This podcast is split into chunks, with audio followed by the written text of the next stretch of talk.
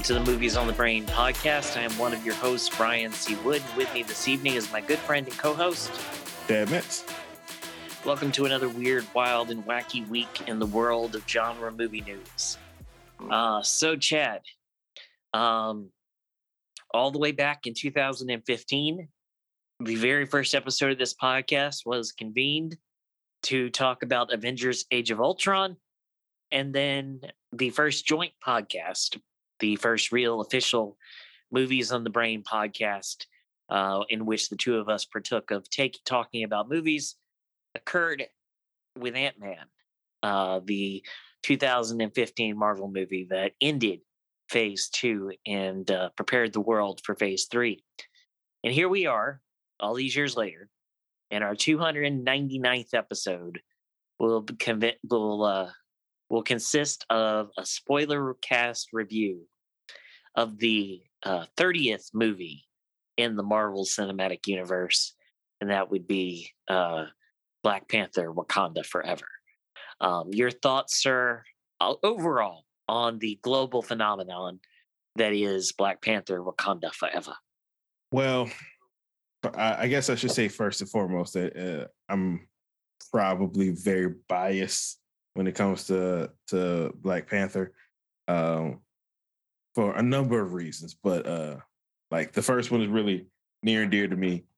So uh, I was you know, I was excited, but uh like trepidatious about the second one, period. Um the, and that was just when it was first announced, just because the first one is so good and meant so much that I knew it'd be hard to replicate or even come close to that with a second. And that's before we take into the fact that, you know, we lost the star, um, Chadwick Boseman, and then you know covid happened to the rest of us and and the all the things that happened with this production. It um i would once all that happened i was just really really worried about this whole thing. Like i know when we talked about it uh, i kept reiterating that i can't believe this movie's still coming out this year with everything it had to deal with but it came and it's here and um i really really enjoyed the movie uh, I've only seen it the once, but I'm going to see it again. Uh, like for very general thoughts, I think that Ryan Coogler is one of the best, if not the best, filmmaker that Marvel has. Um, uh, while the film is not perfect, it is uh, emotionally it resonant. Uh, it has something to say for people that like to say that a lot of these, particularly with Marvel, don't have anything anything to say. This one does. Uh, and to pull it together in all the circumstances, he is uh, he you can't say enough about the guy as a director. Uh, and there are some beautiful and wonderful performances throughout this whole thing. Uh, and it's it's a kind of a marriage of those things that make everything else around this movie work even the things that don't work so well. So, all in all, I really, really enjoyed the movie. Uh, I haven't really seen a whole bunch of negative thoughts about the movie, uh, and the box office is proving that people like it. We'll see how the legs look, but last I saw was at 181 uh, domestic for the weekend. 183, I believe, is the number that it ended on. Oh, so it went up a little bit more. Okay, 183. I was kind of hoping it would be Doctor Strange, but it didn't. So uh, it's the second, I think, it's the second biggest opening of the year. It is the biggest opening in November. It is uh, one of the top 15 opening weekends of all time. Uh-huh. It is the biggest November opening of all time.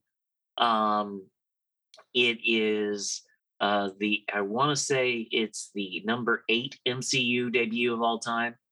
Um, it's under the original Black Panther, but that's you know, uh, not a surprise given the release corridor and also just uh, you know some some of the exhilarating factors there. But you know, just because the movie doesn't open to 200 plus million, uh, we haven't had a 200 plus million opener yet in the post-pandemic world. So let's just kind of kind of hit the brakes on that.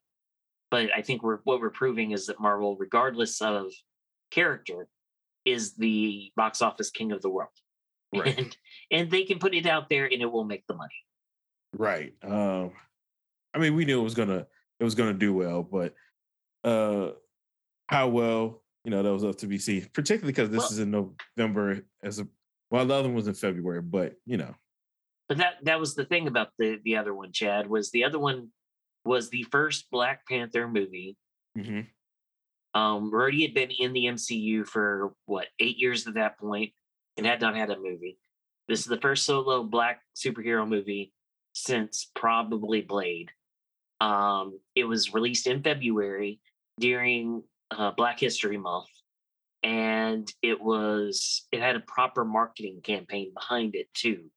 Um, you know, so there were some differences there. This was a truncated publicity campaign, and while they, as we pointed out last week, they had ramped it up substantially in the last few weeks. It's still like that first trailer doesn't drop till Comic Con in July. You know, so like a July to November three month cycle compared to what was probably, if I remember correctly, an eight to 10 month cycle for Black Panther uh, the first time around. Uh, I remember distinctly the first trailer um, for it dropping during one of the college football playoff national championship, the, the, the 2016 college football national championship game between uh, Alabama and Georgia. That so was, like that was the second trailer. The first yeah. trailer was the NBA finals the year before. The June the June NBA finals before. Right. Um so like that's a much longer publicity campaign than what they got this go around. And they had less time to make people as culturally aware of the thing. And so all praise to them for getting the numbers that they did and as much use out of it as they did. Right. Yeah. Um but yeah, that that's uh my my very, very uh general thoughts on it. Uh, I so I, oh no, go ahead. So so my general thoughts here are this is a very moving, traumatic, cathartic, polarizing to an extent, in my view, reflection on grief and loss, which is super ironic considering the main theme of phase four. Everybody's like, this is all over the place. There is not, no generalizations here. Yes, there is grief and death and how we deal with loss. That's that's the whole thing post blip. How do we deal with the people who came back and how do we deal with the people that we lost? And like this film is the culmination of it, and it is a testimony to what happens when grief takes hold of your life. Um, one of my favorite things mm. about this movie is that both characters, both lead characters, lose their mothers, and both both lead characters, the loss of both lead characters' mothers spurs them on to the places that they go. Um, for Namor, it spurs him to hate colonialism, to hate imperialist, and to hate the surface world as a whole and want to destroy them all. And in Shuri, the death of her mother at the hands of Namor drives her down the darkest path she's been on and drives her to anger and vengeance, mm. which is a place that's far different than anything we've seen from anybody else in that world. So um it's it's narratively rich, it's full of great performance performances it's got a beautiful set design and a beautiful production design and costume design. Um, it's not a film for everybody, and it's not a film that does everything great. But I could say the exact same thing about Thor: Love and Thunder. That movie definitely ain't for everybody. Um, so yeah, I like there was there's just a lot here and a lot of really good, deep, substantive stuff that I don't think people were really prepared for. That's funny because uh, I I would think that. Well, to be fair, I haven't really looked at all, all of the critiques, but I know most of the, the the people I think that would critique this are the people that um, would say that Marvel doesn't have any substance. And I think this is one of the more substantive movies Marvel has made. And I just kind of anticipate those same people having some, coming up with some other excuse out of their ass about not liking the movie when this is what they asked for. A lot of phase, uh, I think this is the best of phase four, but a lot of phase four is is people saying they wanted Marvel to try different things and do different things, and then complaining that that's exactly what they got. So it's kind of a microcosm of phase four, but I do think it will resonate with more people. Um, like um, the like the and we'll get I know we'll get into it later, but like the overarching like bad guy of this piece. Um, I know Namor is the antagonist, but I don't think he is the bad guy. And I and people that um may sympathize with who I'm going to say is the bad guy might not like this movie, uh, but those kind of people don't typically like movies with a lot of black and brown people in them either. So yeah. So so here's my thing. Um the biggest plot issue with me for this movie, it doesn't even it doesn't even qualify in my bad. Oh wait, uh, like, wait, uh because I don't know if we officially said it, but if you're listening to this, we are doing spoilers. Yeah, um, I, I, said that this was a spoiler cast. I, I, this is a spoiler cast of Black Panther 2 Wakanda Forever. So please, uh, if you haven't seen the movie by now, I've already spoiled like at least three things from it. So yeah, but you know, you you know how people are. They don't listen the first time. We got to keep saying it. But this is the last time. They, if they don't, if they didn't get it after this point, it's on you, not on us. So my overarching bad for it doesn't even qualify as my bad for the movie, but the narrative thing that I think was the most disjointed, and I did see some of those criticism that, that there was that that not every thread works. Right, that was one of the the few the few big criticisms that landed on this film if you read the backstory, and there was a great variety article that dug deep into the making of the movie, and Ryan Coogler has done multiple interviews, including a podcast that you listen to about the making of the film. Great podcast. And, and one of the things that comes shining through is that there were elements of this story that existed before Chadwick's death that were part of the 300 page manuscript that they sent to Chad that he was too tired to read. Um, and Namor was part of that. The Underwater Kingdom was a part of that. And the threat to Wakanda as a result of that was a part of it. Coogler's been on the record as saying another focus of that piece, instead of being on the loss of the king and protector, it was more on the loss of time. Time, yeah. And so that was a thing. But they say very specifically in the variety piece that there was a subplot um, that involved the United States government, the CIA, and governments trying to issue regime change that mm. was part of the original screenplay or part of the revamping of the screenplay and that over time that became less interesting to the filmmakers mm-hmm. as just Namor's desire for a alliance and Wakanda's resistance and that being a motivating factor in why he decides to take the step that he takes.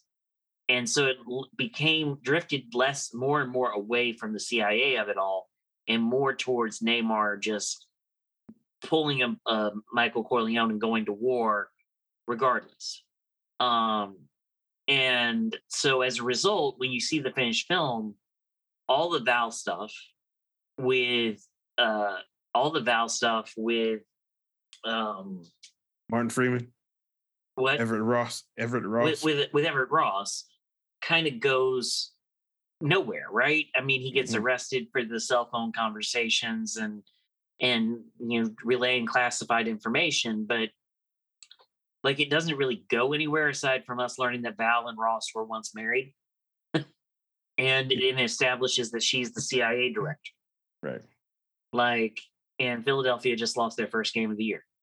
Um but yeah that's not like it it dies off and it's a creative change and it's one of the few moments in the film where I realized that there were some test screenings done and some reactions changed some things that I noticed more than I do in most Marvel movies. So like I I, I get people's complaint about the CIA plot not going anywhere, but there's a reason. The filmmakers chose in the middle of filming to go in a different way. Yeah, that one um I mean, I have issues with the movie too. That that is one is one of my lesser ones.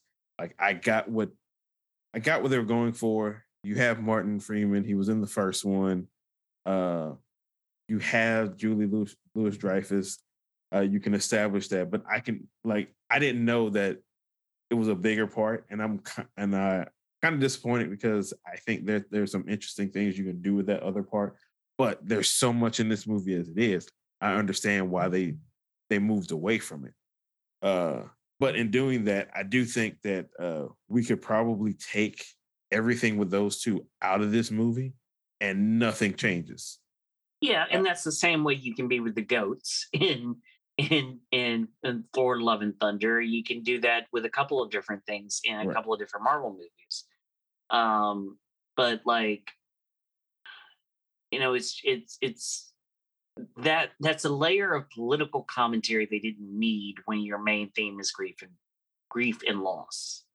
And um, you still accomplish the same objective of making imperialism the enemy um, in the end anyway. Right uh, well yeah uh, yes uh, um trying to figure how i want to say this. Like when you when we come to the end of this movie um well, no, it's not even the end of the movie. Like somewhere in the middle of the movie, you kind of the the real threat to to both of the places plays out. I mean, it is the the the the, the colonialism, for lack of a better word, and that is pretty. That is that is what throws everything in motion. That these other countries want resources that the, the home countries have said you can't have, and their persistence to try to have them is what spur, what starts all of this, which is why I said Namor is not. I wouldn't say he is the villain. He is the antagonist. Uh, he does some very bad things, but it's within his character and the way he does them. He does them in a very like, you know, warlike way. It's not like he takes any joy in doing, like, I mean, we're doing spoilers. It's not like he takes any joy in killing Ramonda. He knew exactly what he was doing. That's exactly what he wanted, but he did, and he did it to put all the pressure now upon Shuri. And to him, it's strategic. They uh he he declared war. Well, they they killed his people, some of his people, and defied him in what he wanted. That's a, that's the declaration of war. He took out the head of the nation and put it in. For him, would have been somebody of lesser status, a less capable person, and was and like I'm gonna come back and take it all over. If this was a warning shot, I'll come back and take it all over. So I'm either gonna wipe y'all out or you gonna bend the knee. He he doesn't do it out of malice. He does it out of like a sense of duty. So yes, antagonists, uh, but the real villains here are uh, you know, the people well, who meet it's it's it's international diplomacy, right? right. Like essentially I, I Namor say... knows that his nation combined with Wakanda can withstand any invasion or any incursion that might occur. Right. Um, there's a great part of this movie that's like, you know, Wakanda, like Wakanda that had the asteroid and all of that, but it like the asteroid didn't just land one place, that there are vibranium sites in other places. And therefore, if you deny them, even though you're the greatest supplier of it, they're still going to seek it out other places, which is now affecting us.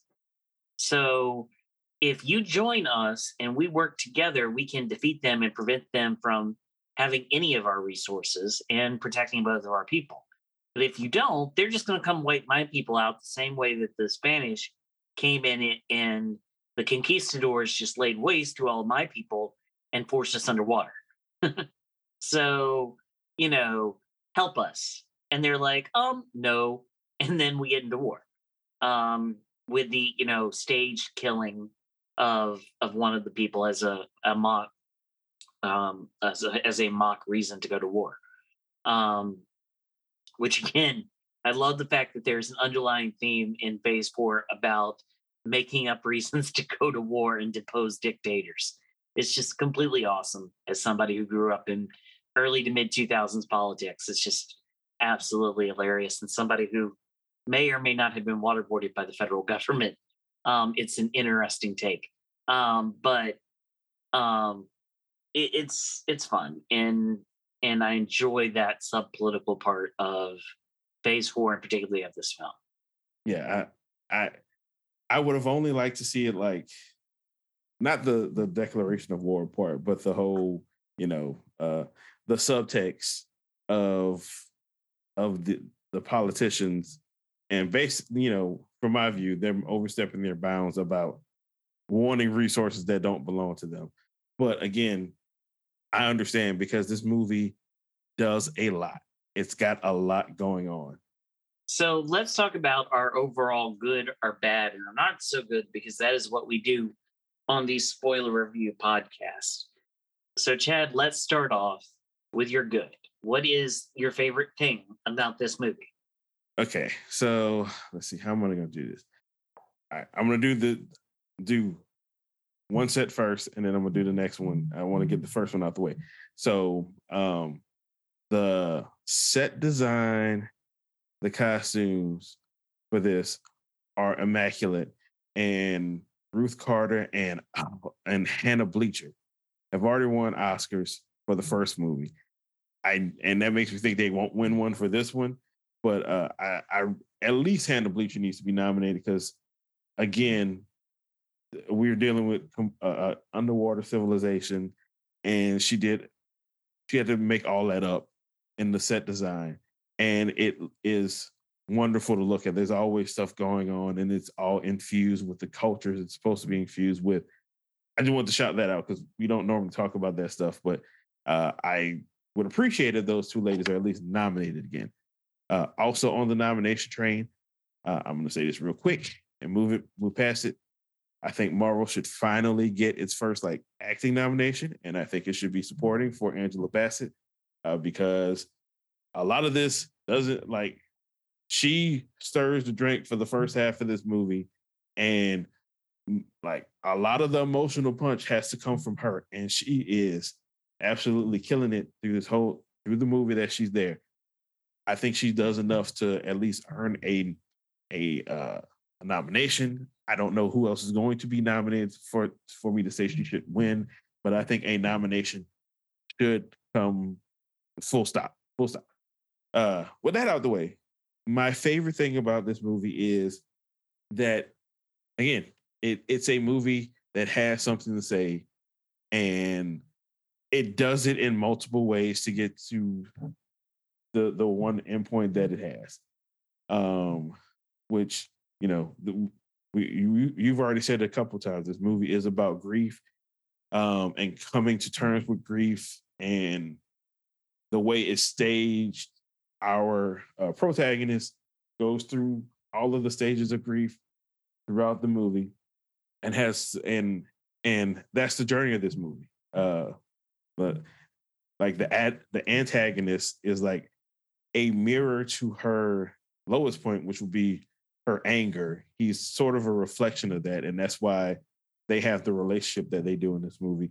So it the movie knows what it wants, when it wants the story that it wants to tell, and that it and that this movie has the story to tell with everything else around it. Again, is a testament to all the people involved, uh, and I th- I just thought it was executed very well. Um, and I and listening to that podcast with Ryan Coogler today and and the things that I know about him, I do feel like he and I are are of a similar similar temperament and like probably value set when it comes to um like resolving things of anger and stuff. So I know a lot of people would not be thrilled with how he resolves anger in the first movie and in this one. Uh, but I, it, you know, it it resonates with me. But it's just, I just thought it was wonderful storytelling, even through the flaws. It was wonderful storytelling from everyone involved director, uh, production, costumes, actors, all the way across the board. So you definitely see the passion and the drive. He gave everything he had to this, and it shows. Everybody's intensity shows on this. Um, my good for this film is I also have two. One is is Riri Williams. I absolutely love the Ironheart uh, character drop. I love her whole attitude. I love her Spider-Man like introduction. Um, I like the character dynamics there, the fact that she knows about Wakanda, that she's, you know, that she's in awe of how this works and everything.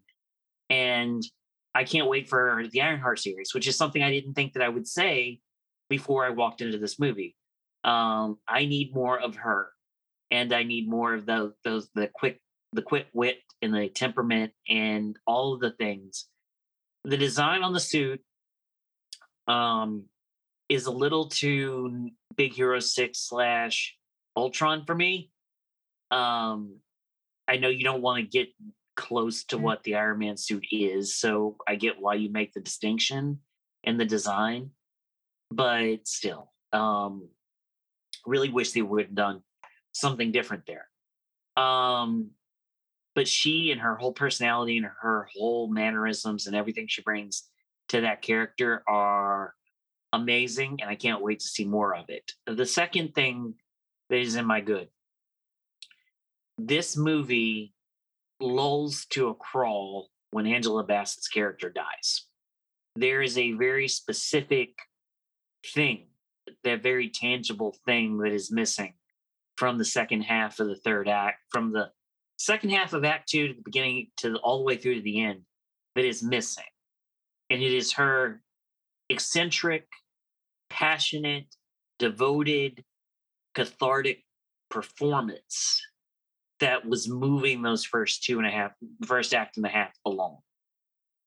And so when you remove it, as you you called it earlier, the straw that stirs the drink, uh, that's that drink stops spinning really quickly once she's gone. And part of that is just because you have to delve into the elongated, or what in my view was the elongated making of the plant and the the whole trip the the getting to the trip to the uh the ancestral plane and everything but like you miss her as a character once she's gone and you feel the movie feels her impact and that to me is a tremendous sign of her depiction of the character and what she did for the movie. Um the rules are very very very very very different for lead actress versus supporting actress in that lead actress requires a minimum screen screen uh, a minimum screen time requirement. You have to be able to be identified as a lead and been on screen for more than 25% of the film. For a for a best supporting actress nomination, you can literally be on the screen for 2 minutes. It doesn't matter. And my favorite example of this is uh, Anne Hathaway, who won her Oscar for in Les Mis where she's on screen for like maybe five minutes, has one huge song, and then dies. So, like, you don't have to have a ton of screen time in a movie to, to land Best Supporting. And honestly, at this point in time, with where the Oscar race is going to be, I think supporting is going to be a, a bit murkier of a of a category. And so you may have a better path to a nomination slash victory in supporting rather than a lead. Um, how they navigate that with the academy will be interesting, but um, you know, it, it's she is definitely missed when she's gone, and it's it's a testament to what she did in the first act and a half of that film that uh, that really moves it. Yeah, I agree with all of that. I think uh, as far as the Oscar goes, I think they would they would go with supporting. I think uh, yeah, because if, if you if you end up in lead, then you're then you're going probably at least up against uh, Amy D. Uh, what's what's her name? Ava. Adams, the girl from Knives Out. Um, oh, uh, wait, uh, the the lead in Knives Out. The female lead, yeah. Oh, uh, Ana de Armas. Yes. Uh, so she was in Blondie, which I am fairly certain her portrayal of Marilyn Monroe will get her an Oscar nomination. So there's there's a lead there.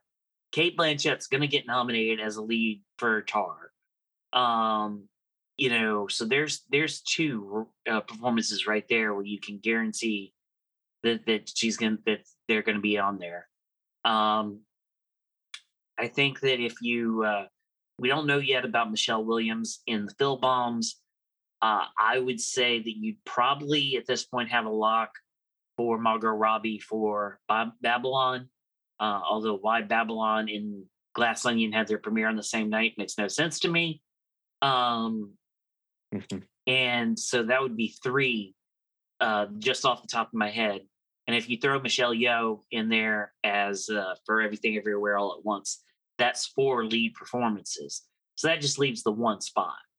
Um, whereas with supporting, I can't really think off the top of my head of a, a strong supporting female uh, uh, lead actress that w- performance that would that would be nomination worthy right now. Yeah, to know. Yeah, um, yeah. I don't. I don't think they will put her in lead. I mean, technically they could. I mean, it's almost a, it's almost a co-lead movie with with Shuri. Um, but and I, and again, you'd have to have a screenplay breakdown, a screen time back breakdown, but both of them are on screen for more than 25% of the time. Right. And if well, you want to go by cast build, uh, Angela Bassett gets the and, which is the all important thing.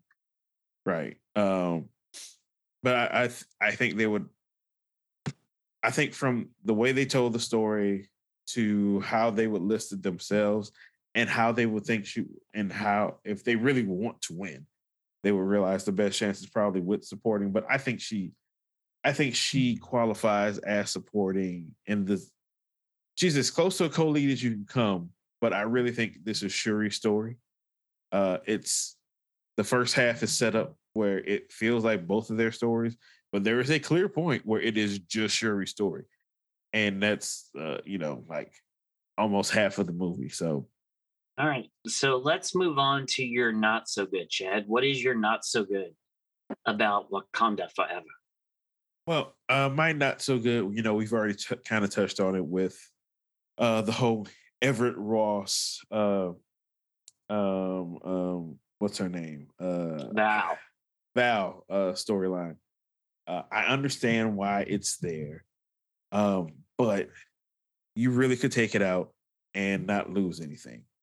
Uh, it, it's a shame because you have Everett Ross and you could have built upon what he was in the first one and they and they tried to do that, but I mean, I feel I feel like I was watching episode one because I felt like I'd heard the term life debt too many times. Try to what? You know, I felt like I was hearing Jar Jar Binks. Means I have life debt. he he did say that a couple times, uh, but I mean, he all in all, he he's in the movie for like what ten minutes maybe, mm-hmm. uh, and that's a result of that That's a result of that angle getting cut. Right. And the the most important the most important parts of their scenes together is more to establish Val than it is anything with Everett. Yeah, Everett's giving them getting them information, but you could have done that another way. But having someone to play off Val, uh, I I think of all, of anything in the movie, this is the most like MCU setup point that's in in this movie and and it's fine because it's a it's a character that you know the the role she's playing can serve a part. You could have just had some random person play a CIA agent, and, and instead you had her, so you can use her. That's fine. It's just that with everything else going on in this movie, they kind of, as you said, they took a backseat from the filmmaker's perspective uh, because there were other things that interest them, and then it kind of just makes them be a uh, a afterthought through the whole movie. Uh, it's just it's just unfortunate. It doesn't kill the movie for me, but it does like their parts do slow the movie down, and in the end of the day, were basically unnecessary. Was she in West Wing? Uh, I've Julie seen Lee? almost every episode of, of West Wing, I can't remember if Julia Louis-Dreyfus had a cameo or had a had a guest starring role on on The West Wing, but I know Richard Schiff, you know, was obviously a a lead on that show. So it was fun to, for me to see him back in uh, back in the political game, so to speak, with this uh, with this this role here. That was a fun cameo for me. Um, but well, so fun fact: I've never seen any of The West Wing. However, I do know who Richard Schiff is, and I know that because he is mm-hmm. in Man of Steel, which I've seen numerous times, including last night. Indeed, um, but like I think she was in a. I think she had a, a guest starring role one year. I'm not sure. Of course, everybody knows Veep. So like it was just it was just great to see. I came away needing more Val too, because especially like Val and Ross's chemistry together sparked enough for me to be like, I need a um a buddy sitcom out of this. Uh, you know, kind of what you feel when you see um War Machine or uh, you, where you see uh, Falcon and Winter Soldier um, in the car when when uh, Cap goes to kiss uh, uh, Emily VanCamp. It's like I could use more of this dynamic. Um, that's kind of how I felt about Val coming off. Did I need it in this movie? Nah, not necessarily. But now I know that she's the head of the CIA, which means she's dealing with Thunderbolt Ross, who's the head of the Defense Department. And so there you go. There's your Thunderbolt setup.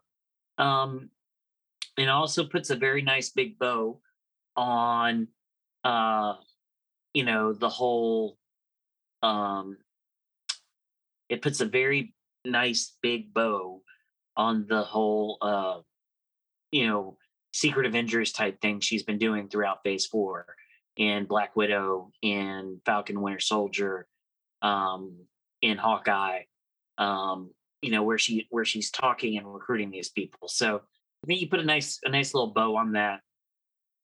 Um, for me, my not so good would have been uh was it Lindwick Van Gersian? How does he say his name? Oh, it's just uh uh Ludwig uh Ludwig Ludwig Göransson. Ludwig Göransson. Um wasn't a fan of the score. Um was not a fan of the score. I, I didn't like what they did for Shuri. Um, and here here's the one scene that I will point to that really like did it for me. Um, you know the scene where she debuts as Black Panther and jumps down from the ship and lands in the middle of the meeting. Mm-hmm. Like, there's no swelling like music. Like, this is our big hero final reveal. Like the thing that everybody's been building toward and waiting for is another panther, and here she is standing in the midst of all the regalia. And it didn't land. And it didn't land because there was almost no music. It was very understated. It was very mute. And then when you get into the fight scenes and you, you have the whatever Shuri's version of the Black Panther theme is, it doesn't fit her to me. And it it kind of takes me out of some of those scenes um, it's just an odd choice for me. Like, you know, maybe we've been spoiled with with great Michael Giacchino scores over the years. Um, and Ludwig did some amazing things on the first Black Panther. And I know you have to differentiate Shuri's Black Panther theme from from um, T'Challa's, but um, you know, we we've got to get like that was my not so good. I just I felt like we could have and should have gotten a better theme and a better score for this film. so when I when I watched the movie the first time, like I noticed bits and pieces of the score, but um I didn't really like pay attention to it like I normally do. Normally what happens is I'll watch a movie, I'll hear the score, and I'll watch it again, I kind of hear it a little bit better, and then I'll listen to the score and then I kind of make my final determination kind of then. So with this one, I know what you're talking about with Shuri because uh, as it happens, uh, I listened to the score this morning. I listened to almost all of it. Um, actually, I did listen to all of it. So I know exactly what you're talking about with Shuri.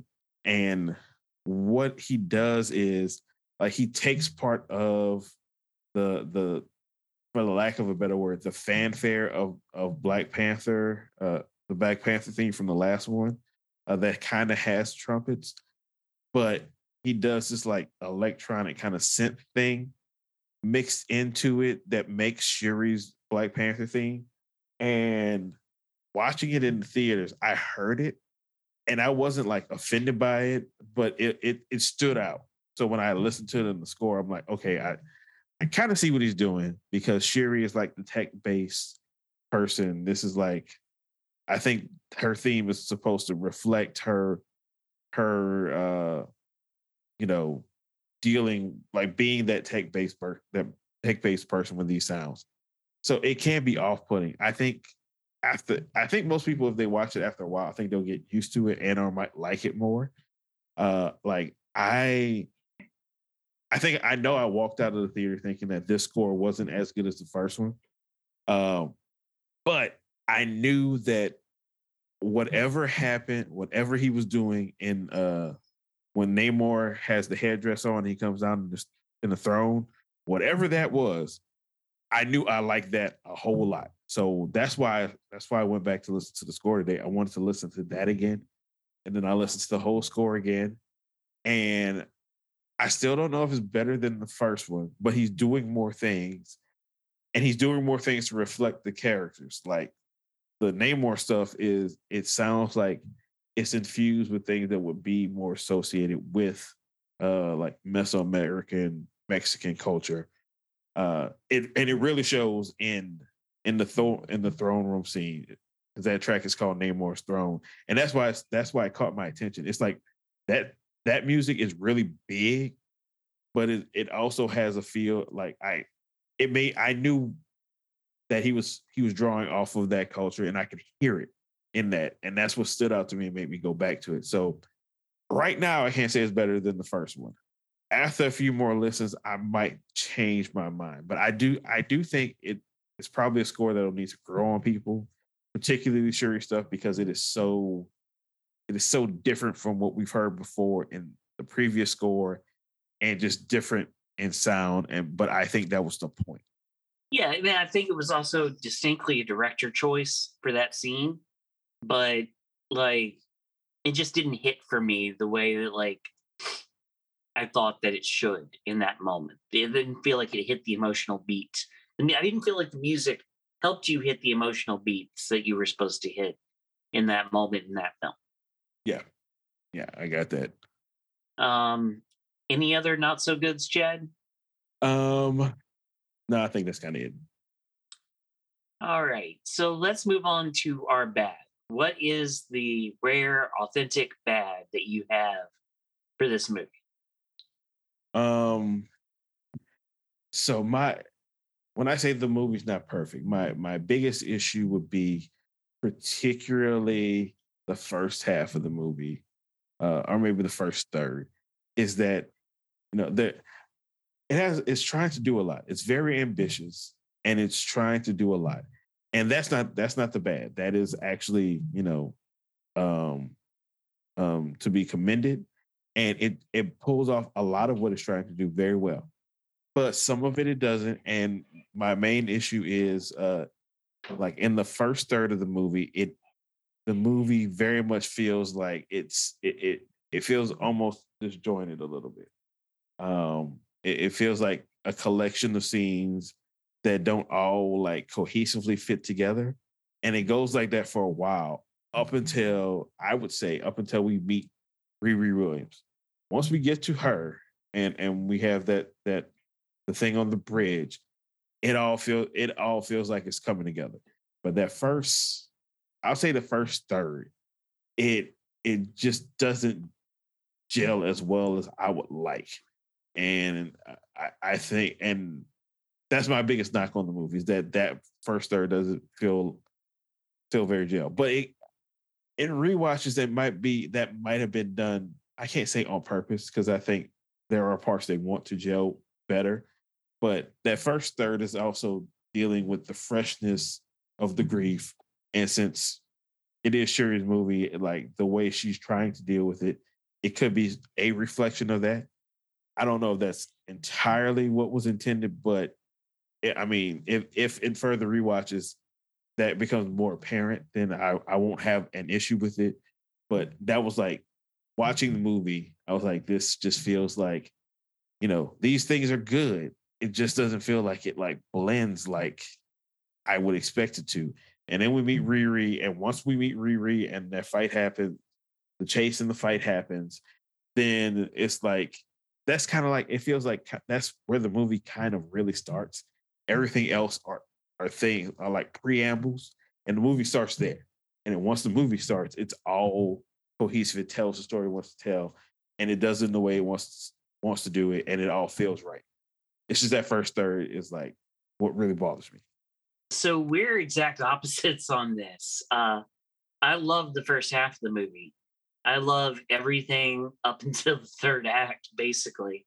Um, I love the Killmonger uh, cameo. Very nice to have Michael B. Jordan as one of your best friends and keep him on speed dial.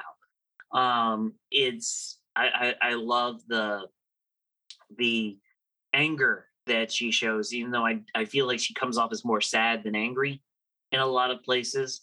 Um, but like my issues are third act issues and in specific, the cross cutting that happens in the third act, uh, where you're cutting between uh, Panther and um, Namor, the people on the boat, and the Blue Angels, and you're you're cross cutting between these three interactions because uh, you have the you have the people on the boat as a whole.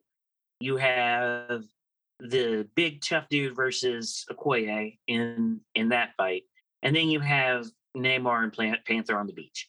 And so you have these three intercutting scenes, and the geography, especially on the boat, gets really difficult to place who's who's who and where's where. It gets very muddled and very jumbled at times, and there are some editorial choices in the cross cutting between those three fights that does not work for me. And it almost that's the only part of the film that that third act battle that you have to have um, is the only part where I feel what people say about you know being too ambitious and trying to do too much. Um, that's like I, I lost where I was in some of the action on the ship. And you know i'm all i'm sitting here and i'm watching all this this cross cutting and i'm like i don't need this. Just just put keep me on the beach. That's where the main conflict of the movie is. This is all side character stuff. Like cut back to that shorter than what you're cutting back to this because this is where your main action is and like to get to that stabbing scene where he stabs her with the spear and you in the shock from my audience, the gasp from 300 plus people. And when I tell you, Chad, it was a sold sold out auditorium. Like I had to move seats four different times because the people who were sitting in my seats wouldn't move. And so I had to move four different times to just to find a place to sit down. So like it was a sold out show. and the the gasp and the reaction that you get when she stabbed. And then the next moment you're cutting back away to Okoye and, and old homeboy fighting on the ship and some one liners. It's like that doesn't really work for me. Like build build the dramatic tension on the beach. And in contrast, I love what you do at the UN with her speech and and cross cutting that with the attack on the on the ship. I like what you I love what you do with the the, the bridge chase in Boston where uh, you know, that's where Letty Wright got hurt and injured on that particular stunt. Um, you know, it, I, I like what you do with Remy Williams. I like what you do with uh, with Namor taking Shuri away and Shuri inter- being introduced and putting a human face on the people of uh, of Takaya, um, which comes into play later, where you know she's very much like, I don't want to go to war with these people if I can avoid it because they're actually people who would be hurt.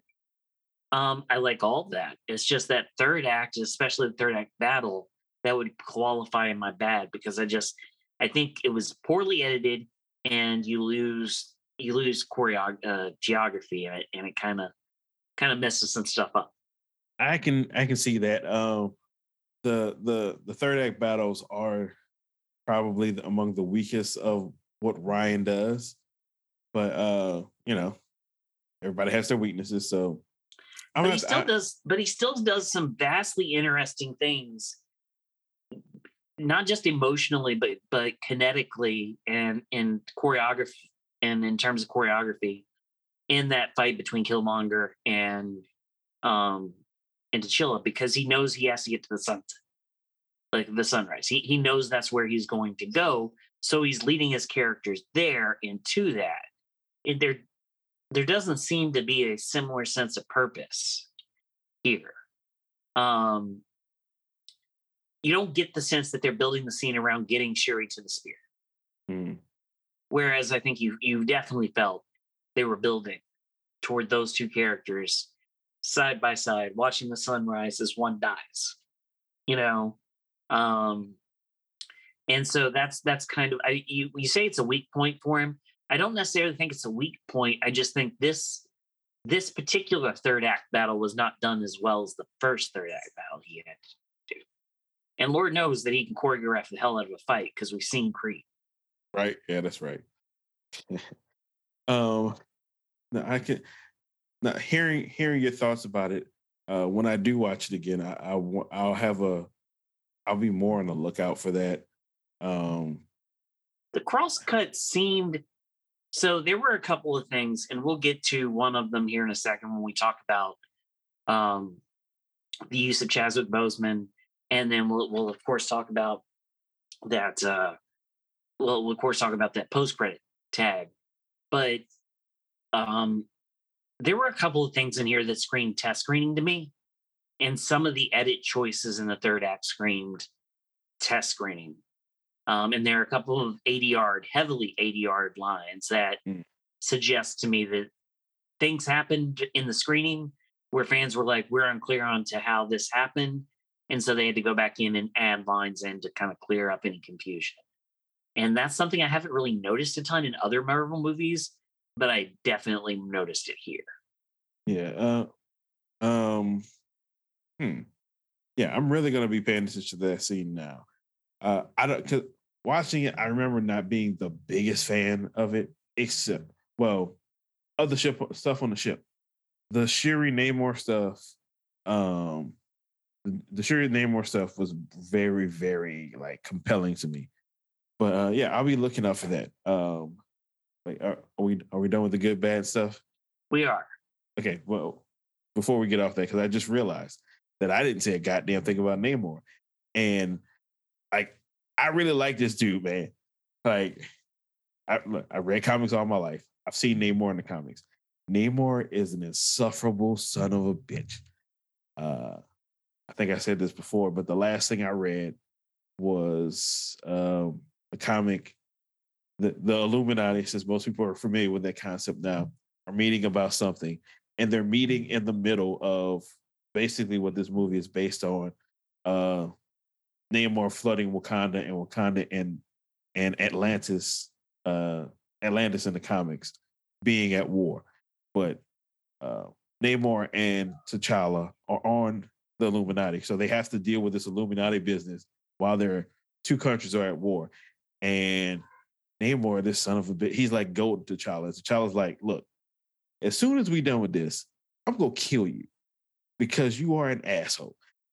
And they didn't dial Namor up all the way to complete asshole, but you could see it. And you could see why people like you can see why people follow him, but you can see why he's an asshole, but he's like one of those kind of charming, likable assholes. Like and and and, and he's he's slightly terrifying too. Because that uh you know that there's several points where he's like really like calmly talking about things like murdering, slaughtering people, and he's just matter of factly telling people this, uh, oftentimes in the middle of the ocean, which is terrifying in its own right. The dude could be dude could be scary, and they kind of touched on all those different parts. And the actor playing Namor, uh, I know how to say his first name is Tenoch. I uh, I think it's Hotera is his last name. He did a bang up job with Namor. I want to see more of this dude.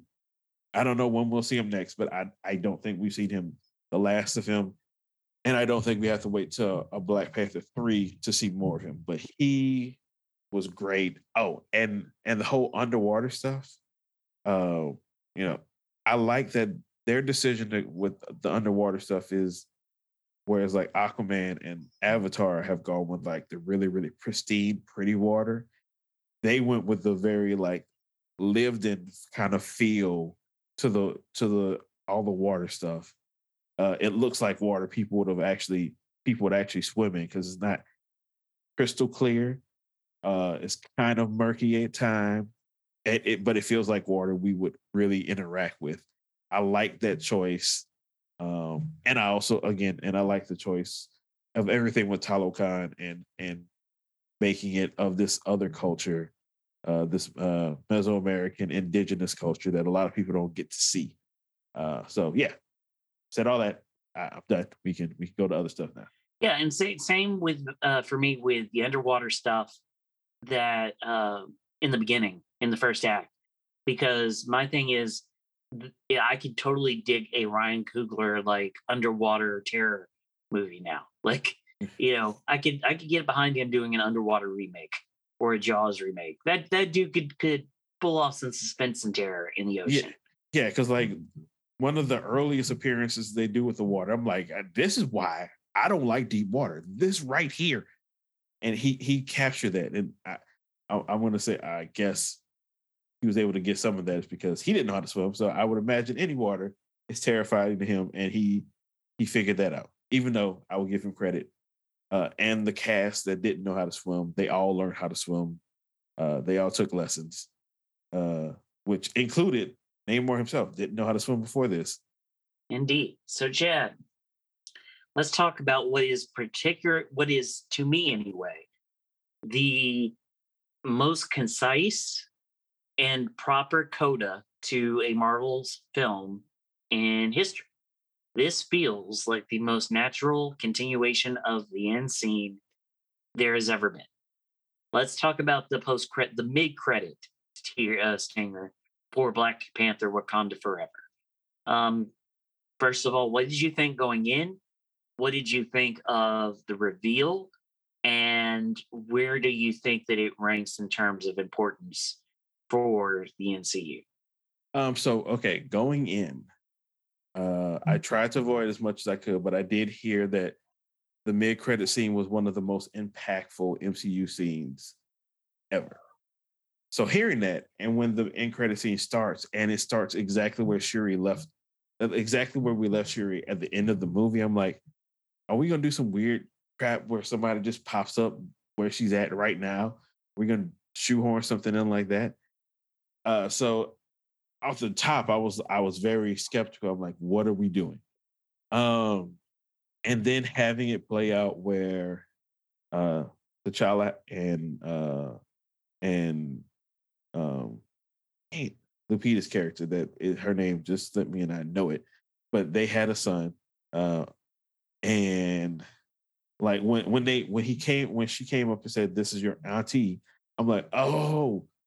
Before anything else happened, my immediate thoughts was, okay, so this is how they're going to do it, and that was further capped off when when he told her his Wakanda name, which is also T'Challa, and as soon as he said that, I'm like, oh, this is a big F you to all those recast T'Challa uh, people out there. They have give they have given you a new T'Challa without having to replace Chadwick Boseman. And now it opens up all kind of possibilities. So I do think in the end it is very it is a very impactful uh mid credit scene. I, I don't know if it's the most impactful. I think it's it's up there because of what this is going to have impacts for how this franchise goes forward. Um, but and last point about that is uh, I think it's you know I think it's very intentional what his actual like what names he, he is introduced by. Um, and I have to be credit to another podcast uh, I was listening because they brought it up. I I knew the name Toussaint before. I knew I'd heard it lots of times, but that name and for them being in Haiti, they named him after uh like as far as I know, one of or if not the only like successful uh slave revolt revolt was led by uh, Toussaint. I forget his last name. So they gave him that very impactful name. Like, so he's carrying the name of that and his father, the Wakandan king. And I think that's very intentional.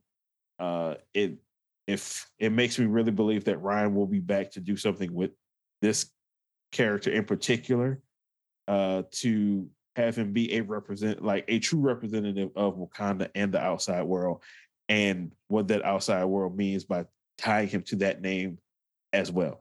So this five minutes with this little boy, uh, I do think it's very, very impactful for the fran- the the future of the franchise. And as the franchise goes, it's going to inevitably be important for the future of the MCU going forward.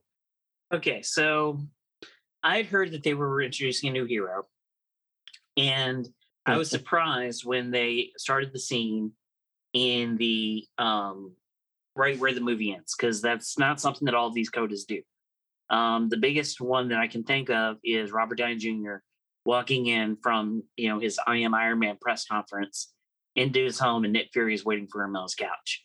That's about as close as I can I can get. Um, he, you know, the other one might be the introduction of the trailer for Avengers at the end of um, Captain America: The First Avenger, where Nick Fury goes to talk to him in the gym with the uh, punching bags.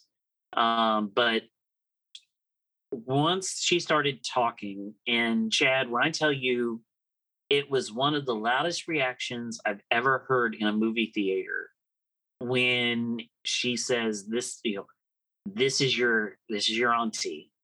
It, that was a huge pop, and then it was an even bigger pop when you get the Wakandan name.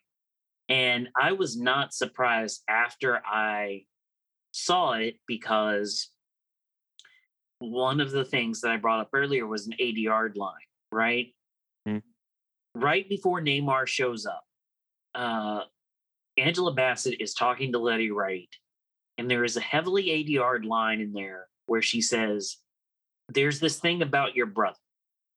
And Namor interrupts, and then you go from there, and you never pick it back up. And then right before the movie closes, um, Lupita Nyong'o's character tells Shuri that she needs to go take care of something before they can go down and do the ritual. And she's like, "No, no, I don't. I don't need you to go down there with me to do the ritual. I need to do this on my own." And so you put the pieces together. She says in the post-credit scene that the mother knew about the kid. So that would tell me that Angela Bassett was going to tell uh, Lupita Nyong'o, or was going to tell Letty Wright about Chow's, about Black Panther's child, yeah. right there. Right. Two, because the child lives with her, obviously, she was going to introduce him to her in the house when they went to go get the stuff for the ritual. Mm-hmm. But she put that off.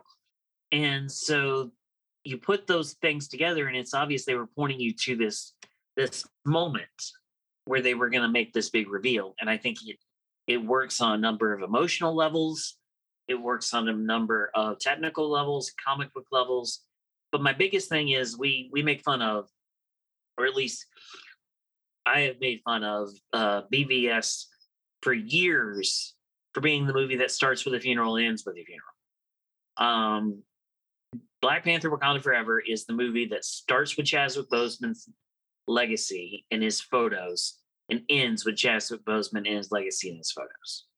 To it, the very last thing you see on the credits before you get the post credit sting is, or the mid credit sting is dedicated to Chadwick Boseman. So like that, that kind of legacy and the idea that that legacy could live on through a male heir is an interesting thing that I wasn't expecting going forward. Yeah, it it was it was not part of my mind. Like once before, like months ago leading into this, um, before we had like confirmation that they were going to do the death of T'Challa, um, I just thought uh, I always kind of held on to this hope that they were going to do something where he wasn't dead, he was just not there. They thought he was dead, and then uh, they tie in the the Black Panther mythology of the King of the Dead, and that's where he was, and that will let them recast. But once we got to the death of T'Challa, I was like, okay, fine, that's what they're doing. we're moving past this. And did it the, get, and did it the realistic way. Right. Uh, yeah, with that with that death, they really tied in like how they felt, found out, and, and how what really was happening with Chadwick because they they said he was. I remember the line when they said he, he suffered in silence. He didn't tell anybody, which is what Chadwick really did. And I know that that like weighed heavy on them. Within the podcast I listened to today, like Ryan was like, I never knew that dude when he wasn't when he didn't have this. Like when I when I met him, he had already been dying, like putting it all together afterwards. When I met him, he had already been diagnosed. I had no idea. So he said he met him in 2015. He had been diagnosed, he figured out that he'd probably been diagnosed earlier that year. So from the moment he met him, he had this and he suffered through it and didn't tell anybody and nobody knew. So he incorporated that into into the film. And and I, I didn't think they would go that way, but that's the way they did it. And I, and you can feel that it feels more genuine from everybody involved. Um the heart the heartbreak where she asked for the update on her brother's heart rate. Right. Yeah. Yeah, when yeah, when uh and that's when, you know, Ramonda had already walked in and she already knows. And yeah, that is they it's it, you can feel the emotion and people can relate to that and yeah they i think they i thought they did a good job with with showing that and dealing with the funeral and then yeah at the end with uh the the the honoring him basically at the end um and i've gone off on that tangent i forgot where i was going originally so i'll, I'll turn it back over to you. I mean I love when you pay something off like that, where like it's a small thing, it's a subtle thing, but if you put the pieces together, they're leading you to this play, this point, and I think it's a huge plus. It fits another mold of Phase Four, which is introducing younger Avengers. You know, we get Cassie Lang, we get an Endgame, we get um, we get Isaiah Bradley's grandson in um, in Falcon and Winter Soldier. Um, you get Miss Marvel, you get uh, uh, you get Miss Marvel, you get a few others along the way. So like it, it's not unusual to have younger versions of characters, and you also get female versions. I mean, you get you know Black Widow, you get Ironheart, you get uh, She Hulk, you get Lady Thor, you get um, uh, you get a, a few other. Uh, you get you get Clea uh, from Doctor Strange. So like you get female characters too. Um, but I thought that this was just a very clever way to do it in an emotionally impactful and the the joyous celebration when he gives his his Wakandan name in that theater was something I'll never forget.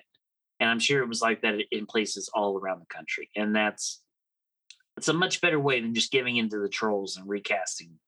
Right. It they they found a they found a way to oh that's where I was going with it um, once they said that they, they were doing the death, I just I thought it was you know we're just going to move on. We won't have T'Challa. They might do some multiversal madness crap later on, but no, that's that's the decision they made. We just got to live with it. But they did it. They found a way to give us a T'Challa in the most human way possible. In that it is, I, I, I mean, in Black Panther, the the title has been about legacy since we met the character here, and and now we're we're continuing that. This is another legacy. T'Challa has passed this is passing this on. Eventually, it'll be passed on to his son, who shares his name, um, and and will be a. And just looking at it, I think he will be a more worldly T'Challa, but I think he will still be as honorable and well intentioned as his as his father was. So I, it's very intentional, and they've and they've opened themselves up to do a lot of different things. My only question is, are we really rate, waiting like 15 years to get this kid in a suit? Because he's got to be like six, and I I don't think that's happening. Yeah, it it'll. I think that'll happen. I think that you'll get one more film with Letty Wright as um as Black Panther, and then none of us know what kind of wacky stuff they're going to do with the realignment of the timelines because as we went over last time, in Secret by the end of Secret Wars, um, there's going to be a unification of the timelines again, and and that'll that can include some all kinds of shenanigans, which is why you don't necessarily care for, and I sometimes don't necessarily care for time travel and and uh, timeline hopping. But uh, I think this is the right move. I'm excited for it. I'm also excited for what where we go with Shuri now that she's been through her emotional journey. I'm anxious to see what we get with Ironheart and what that story is going to be because I feel like you could really if you wanted to tie the Ironheart story with the Armor War story, which is now going to be a movie, um, because it's essentially Stark Jet, Stark Tech. Um, but it, it's it's going to be interesting to me, and it's it's a it just it was an enjoyable time at the movies, but it was a movie that made me think, and that is something that you know I really enjoyed. I'm with you on that. And and we can both agree that that Grandpa Martin Scorsese probably shit his pants when he saw that the Fabelmans uh, had the same per theater average as Black Panther Wakanda Forever, except the Fabelmans was only in four theaters and Wakanda Forever was in 4,000 theaters. So. Uh, I'm sure he, uh, yeah, he had a reaction. All right. Well, that'll about do it for episode 299 of the Movies on the Brain podcast. If you want to keep up with this podcast, you can aid us and abet us by badgering Kevin Feige over the internet to come on this podcast and follow us on Twitter. I am at BCW Tiger Fan. The show is oh yeah, on, at On the Brain Pod. And I am at the best theory, and I blanked on that for a second. So yeah, I'm, I'm old. Sorry. He's he's at the mess theory, and we are producers at Grantel Fletcher. Thank you very much, and have a pleasant evening.